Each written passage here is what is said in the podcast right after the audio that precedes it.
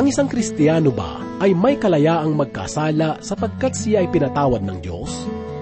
Ano ba ang bunga ng kaligtasan sa buhay ng isang tao? Iyan ang ating tutunghayan sa ikasampung kabanata ng Hebreo, talatang 26 hanggang 30 at siyam. Ito ang mensaheng iyahatid sa atin ni Pastor Dan Abangco. Dito lamang po sa ating programang Ang Paglalakbay. Nais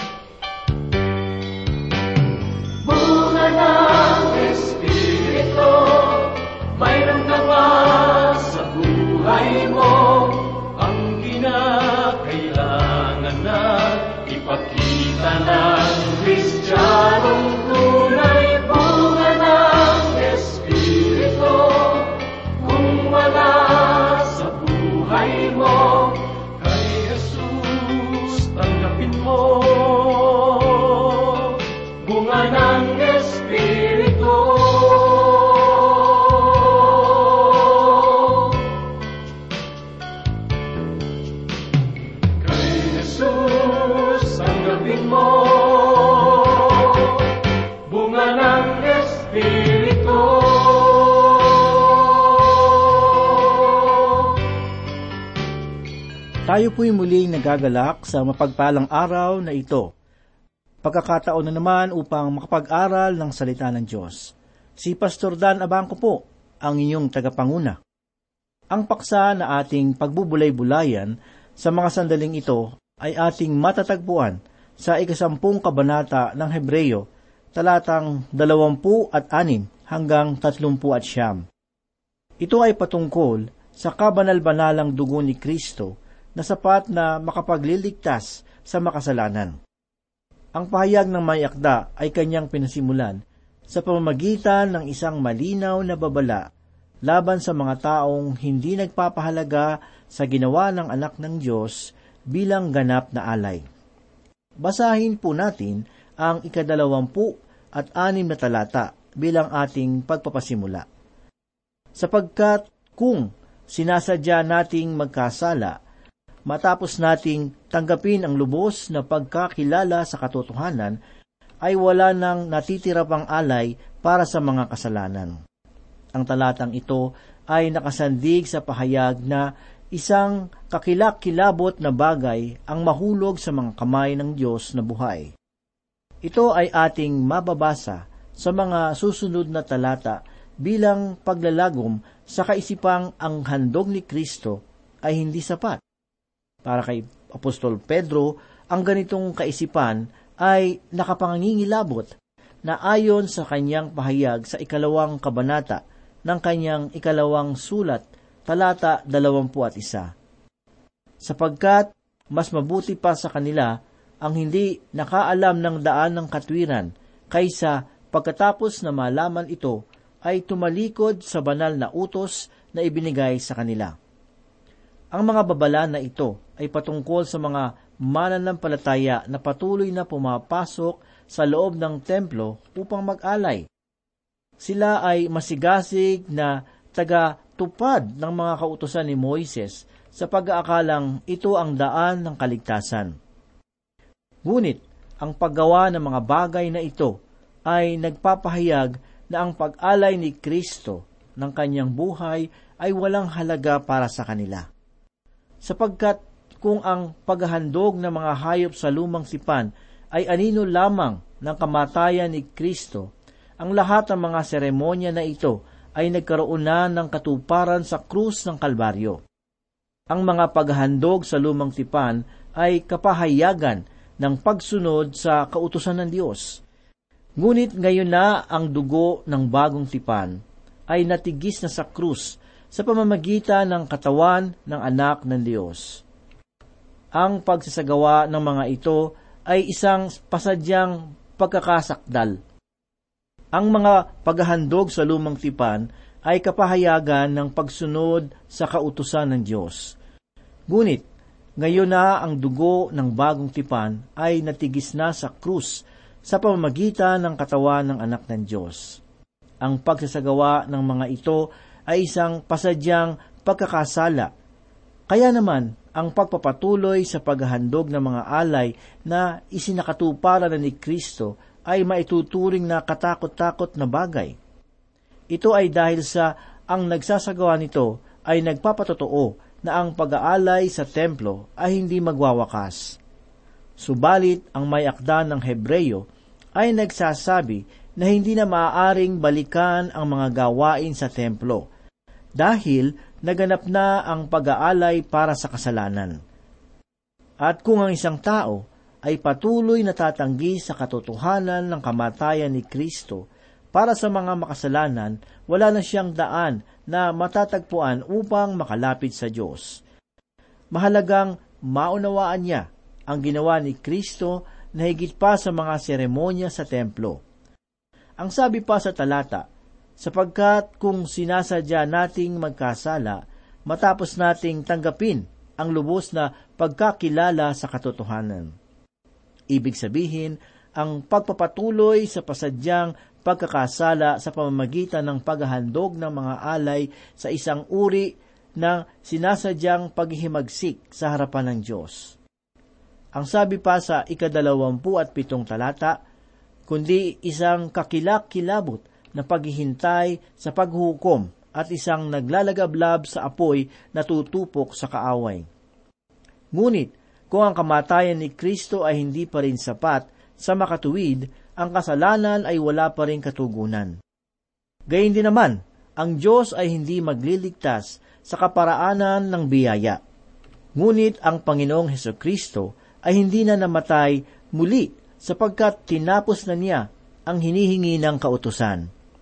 Nagiging sinasadyang pagsuway ang pagpapatuloy sa mga nakasanayang gawain sa templo at ang paghandog ng mga alay dahil winawalang bahala natin ang ginawa ng anak ng Diyos.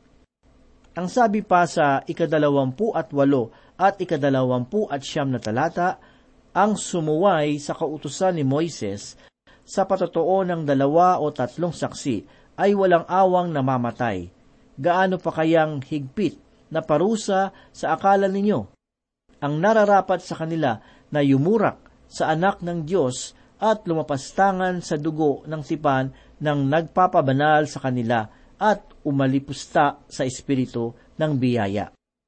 Ito po marahil ang isa sa pinakabanal na talata sa salita ng Diyos. Ito po marahil ang isa sa pinakabanal na talata sa salita ng Diyos. Ang pananalita na ang nagpapabanal sa kanila ay tumutukoy kay Kristo na siyang saligan ng kabanalan. Ang magsabing ang kanyang kamatayan ay hindi sapat ay nagbibigay diin sa paniniwalang ang dugo ni Kristo ay isang bagay na may mababang halaga. Kaibigan, ang bawat kaalaman ay may karampatang pananagutan. Sapagkat kung matapos mong marinig ang Ebanghelyo at tinalikuran mo ang Panginoong Heso Kristo o ang naghihintay na kalagayan sa iyong buhay ay walang iba kundi ang naglalagablab na dagat-dagatang apoy. Ito ang sinabi ng Diyos sa ikatatlumpung talata. Sapagkat kilala natin ang nagsabi, Akin ang paghihiganti, ako ang gaganti. At muli, huhukuman ng Panginoon ang kanyang bayan. Ang Diyos ay hukom na pagsusulitan ng lahat. Siya ang kataas-taasang tagapamahala sa buong kalawakan. Tayong lahat ay haharap sa Kanya sa takdang panahon na Kanyang minabuti. Ang sabi ni Apostol Pedro sa ikaapat na kabanata ng kanyang unang liham, talatang labing pito, sapagkat ito'y panahon upang simulan ang paghuhukom sa sambahayan ng Diyos. At kung magsimula sa atin ano kaya ang wakas ng mga hindi sumusunod sa Ebanghelyo? Ang sabi pa sa ikatatlumpung talata, Isang kakilakilabot na bagay ang mahulog sa mga kamay ng Diyos na buhay. Ang talatang ito ay nakatatawag pansin, sapagkat ito ay isang pahayag na sinabi para sa mga mananampalataya ng Diyos. Ang sabi ng mayakda isang kakilakilabot na bagay ang mahulog sa kamay ng Diyos na buhay. Sa ikapitong kabanata ng aklat ni Ezra, talatang siyam, ating mababasa ang uri ng katangiang mayroon ang kamay ng Panginoon na kaiba sa pahayag ng may akda ng Hebreyo. Ang sabi ni Ezra, sa unang araw ng unang buwan ay nagsimula siyang umahon mula sa Babylonia. At sa unang araw ng ikalimang buwan ay dumating siya sa Jerusalem, sapagkat ang mabubuting kamay ng kanyang Diyos ay nasa kanya. Sa talata na ito, makikita natin na ang kamay ng Diyos ay nagdudulot ng pagpapala sa mga taong sumusunod sa Kanya. Ang patotoo na ito ay dapat na maging malinaw sa atin, sapagkat ang Panginoon ay hindi nagnanais ng masama sa ating buhay, kundi mabuti tungo sa ating kaligtasan. Ngunit, ang karanasan sa kanyang kagandahang loob ay hindi natin kadalasan na madama sa ating buhay sapagkat mas ninais nating magpasailalim sa puot ng Diyos. Patuloy nating tinatanggihan ang kanyang kalooban at dahil rito, tayo ay nasasadlak sa ilalim ng kanyang kamay na bakal maging si Haring David ay nagpapatotoo tungkol sa bagay na ito ng kanyang sinabi sa ikatatlumpu at apat na kabanata ng awit talatang apat ang ganito. Sa araw at gabi ay mabigat sa akin ang iyong kamay. Ang aking lakas ay natuyong gaya ng init ng tag-araw. Mapapansin natin na dinala ng Diyos si Haring David sa isang mahirap na kalagayan. Sinubukan si Haring David na itago ang kanyang mga pagkakasala.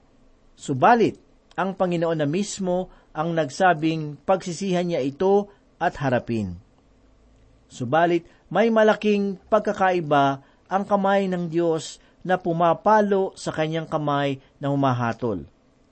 Ang sabi nga ng Panginoon, Akin ang paghihiganti, ako ang gaganti ang paraan ng Diyos sa kanyang pagpapalo ay hindi malagim o kaya'y marahas.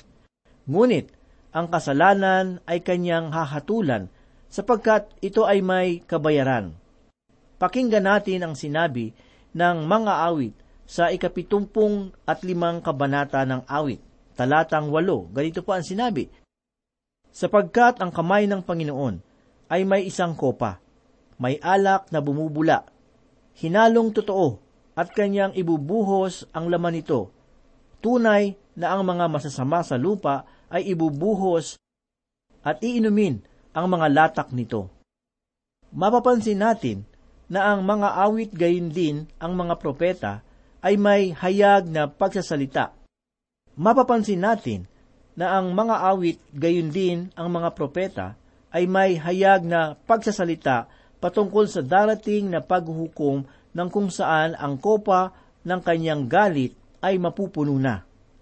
Marahil, ang kasamaan ng panahon natin ngayon ay nagbibigay ng malaking bahagi sa paggawa ng kanyang galit. Ngunit ang Diyos ay hindi nagmamadaling magpatupad ng hatol, kundi siya ay matiisin, labag sa kanyang kalooban na may isa sa atin ang mapahamak. Ngunit ang Diyos ay hindi nagmamadaling magpatupad ng hatol, kundi siya ay matiisin, labag sa kanyang kalooban na may isa sa atin ang mapahamak. Ngunit ang kopa ng Diyos ay hindi nagmamadaling magpatupad ng kanyang hatol, kundi siya ay matiisin, labag sa kanyang kalooban na may isa sa atin ang mapahamak. Ngunit ang kopa ng paghuhukom ay malapit nang mapuno at dalangin ko na sana ay hindi ka kabilang sa mapapasama dito. Ang kopa ng paghuhukom ay nakalaan sa lahat, na yumurak sa anak ng Diyos at lumapastangan sa dugo ng tipan na nagpabanal sa kanila at umalipusta sa Espiritu. Kaibigan, kung iyumang patuloy na inaalipusta ang ginawa ni Kristo para sa iyo doon sa krus, pagsisihan mo ito, sapagkat ang tanging haharap sa iyo sa hukuman ng Diyos ay kahatulan. Ito ang mga katotohanang ninanais ng may akda ng Hebreyo na maiparating sa mga mananampalataya sa kanyang panahon. Sapagkat sa ilalim ng kautusan, taon-taon ay maaari silang maghandog ng mga alay. Subalit hindi na ito nararapat nilang gawin dahil si Kristo ay nag-alay na ng minsan at magpakailanman na handog para sa Diyos. Ang tanging dapat gawin natin ngayon ay tumuon sa ginawa ni Kristo at manampalataya sa kadakilaan ng kanyang ginawa para sa atin.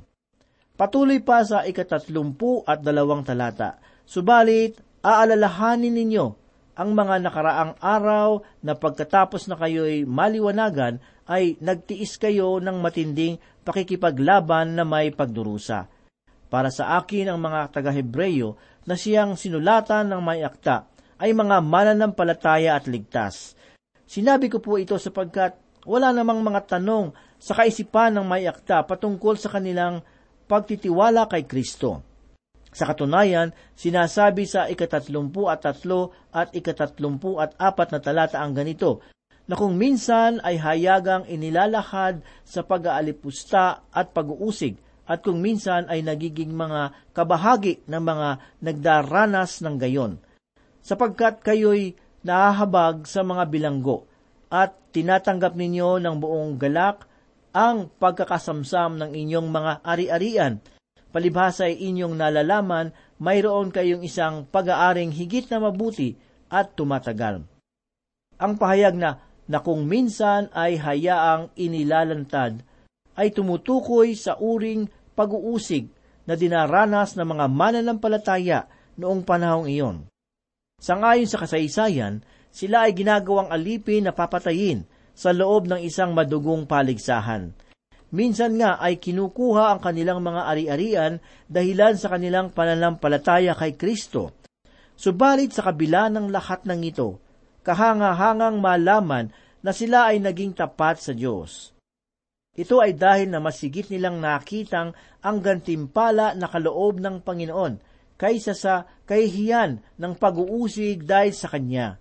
Ang sabi sa ikatatlumpu at limang talata, kaya't huwag ninyong itakwil ang inyong pagtitiwala na may dakilang gantimpala. Sa madaling salita, dapat nilang panghawakan ang pananampalataya ng walang pag-aalinlangan, sapagkat tapat ang Diyos na sa kanila ay tumawag. Patuloy pa sa ikatatlumpu at anim na talata, sapagkat kailangan ninyo ng pagtitiis upang kapag inyong nagampanan ang kalooban ng Diyos ay tatanggapin ninyo ang pangako. Ang pagtitiis at pananampalataya ay pinag-isa sa salita ng Diyos. Pagkatapos mailapat ang pananampalataya sa gitna ng mga pagsubok, kinakailangan nitong magtagumpay hanggang makamit ang inaasam na pag-asa. Ang sabi pa sa ikatatlumpu at pitong talata, sapagkat sa sandaling panahon ang siyang dumarating ay darating at hindi maaantala. Ang Diyos ay hindi nabibigo sa kanyang panukala. Bagamat may mga taong nag-iisip na pinapatagal ng Diyos ang kanyang pagdating, hindi natin ito nalalaman sapagkat sinusubukan niya ang ating pagtitiwala. May mga taong nagsasabi na ang panahon ng pagdating ng Panginoon ay naganap na sa ganitong taon. Ngunit ang totoo, bunga lamang ito ng kanilang mapaglarong isipan sapagkat hindi sila nag-aaral ng banal na kasulatan. Ang sabi naman sa ikatatlumpu at walong talata, Ngunit ang aking matuwid na lingkod ay mabubuhay sa pananampalataya. Ngunit ang aking matuwid na lingkod ay mabubuhay sa pananampalataya. Ngunit kung siya ay tumalikod, ang aking kaluluwa ay hindi maluluod sa kanya. Ang talatang ito ay mula sa aklat ng Habakuk at matatagpuan din sa sulat ni Apostol Pablo sa mga taga-Roma at Galacia. Ito ay isang mahalagang talata sapagkat ipinapaliwanag nito ang iba't ibang pananaw sa bawat sulat na kinapapalooban nito. Sa sulat ni Pablo sa mga taga-Roma, ang pahayag ay nakatuon sa pahayag na ang taong matuwid ay mabubuhay sa pamamagitan ng pananampalataya. Nais bigyan linaw ni Pablo na ang kaligtasan ay hindi sa pamamagitan ng kautusan, kundi sa pananampalataya kay Kristo. Ngunit dito sa aklat ng Hebreyo, ang pahayag ay may kinalaman sa uri ng paglakad na dapat ay gawin ng isang mananampalataya. Ang may akda ng Hebreyo ay nagtuturo na ang ating buhay ay dapat na masalig sa pagkabuhay na maguli ng Panginoon. Ang sabi pa sa ikatatlumpu at siyam na talata, Ngunit kung tayo'y hindi kabilang sa mga umuurong, kaya't sila'y napahamak, kundi kabilang sa mga may pananampalataya at kaya't naliligtas. Mahalagang maging malinaw sa atin na ang talatang ito ay hindi nangangahulugan na ang mga mananampalatayang Hebreyo ay gumawa ng pagtalikod. Nais lamang sabihin ng may akda ang isang pagpapaalala upang hindi nila makalimutan ang hatol laban sa pagtalikod. Ang salitang umuurong dito sa salita ay maihahambing sa isang bangka na nagbababa ng kanyang layag dahil sa takot na magpatuloy. Sa kaisipan ng may akda, ang isang mananampalataya ay hindi maaaring maantala sa kanyang paglalakbay. Dahil sa mga pangyayaring nakapagbibigay ng kahinaan ng loob. Siya ay dapat na magpatuloy sa Panginoon tulad ng isang dalubhasang maglalayag. Kaibigan, kumusta ang iyong pagtitiwala sa Diyos? Ikaw ba ay nananatili sa iyong kahinaan? O patuloy na nakikipaglaban para sa ikasusulong ng iyong pananampalataya kay Kristo. Kailangan ring kilalanin ang ginawa ni Jesus doon sa krus ng Kalbaryo. Ang Panginoong Jesus ay ipinako sa krus sapagkat ito ang kabayaran ng ating mga kasalanan. Ang sabi po sa Roma 5.6, sapagkat noong tayo'y may hina pa, namatay si Kristo sa taktang panahon para sa makasalanan. Kaibigan, ipagkatiwala mo kay Jesus ang iyong buhay. Kilalanin mo na ikaw ay makasalanan sapagkat ito ang sinasabi ng salita ng Diyos. Ihingi mo ng kapatawaran sa Panginoong Hesus ang iyong mga kasalanan. Sumampalataya ka sa Kanya bilang iyong tagapagligtas at Panginoon. Kung ito'y gagawin mo, tiyak na ikaw ay mapapatawad sa iyong mga kasalanan at kakamtin mo ang buhay na walang hanggan. Samantalahin ang pagkakataong ito sapagkat hindi natin hawak ang ating buhay. Walang makapagsasabi kung ano ang maaaring mangyari sa atin mamaya o bukas sapagkat Diyos lang ang nakababatid nito. Mga kaibigan, manalangin po tayo.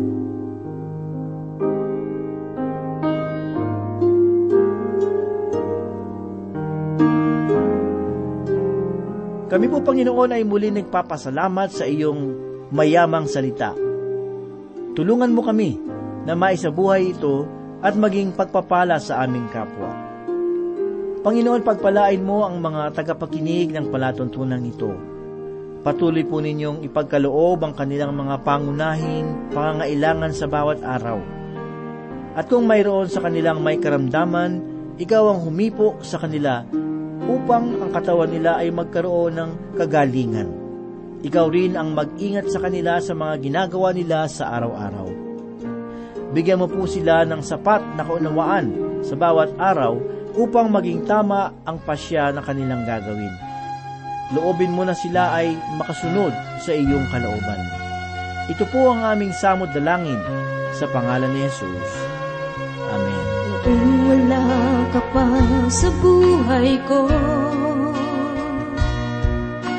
Kalungkot ay laging nadarama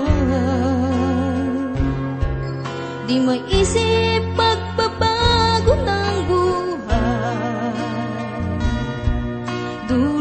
nito'y kagalakang tunay. Nang ikaw ay tanggapin sa buhay ko. Anong saya aking nadarama Di mapigil ang pagkagos ng luha. Dahil sa kakaibang nadarama ikaw ay tanggapin. Ang iyong hiwagay na malas Nang ikaw tanggapin, buhay ko ay nagbago. Nang ikaw tanggapin, puso ay puno ng kagalakan. Kapayapa ay dulot mo. Nang ikaw ay dumating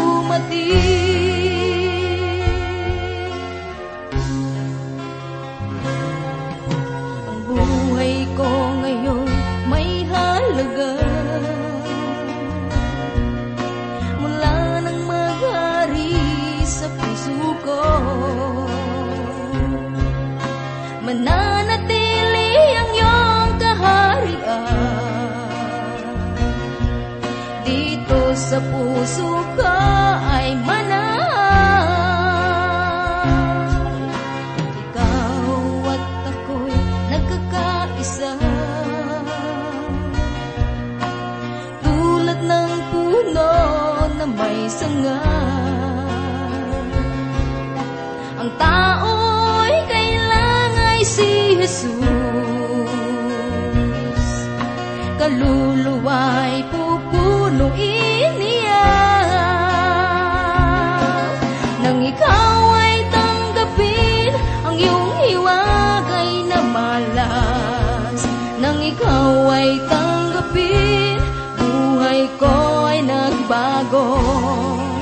ikaw ay tanggapin, puso ay puno ng kagalakan. Kapayapa ay dulot mo nang ikaw ay dumating. Nang ikaw ay tanggapin ang iyong hiwagay na malas Nang ikaw ay tanggapin, buhay ko ay nagbago. Nang ikaw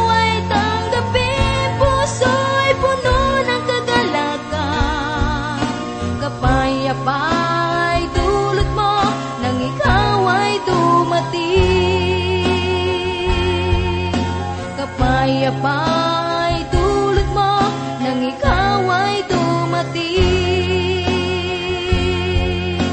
Kapayapa ay dulot mo nang ikaw ay dumating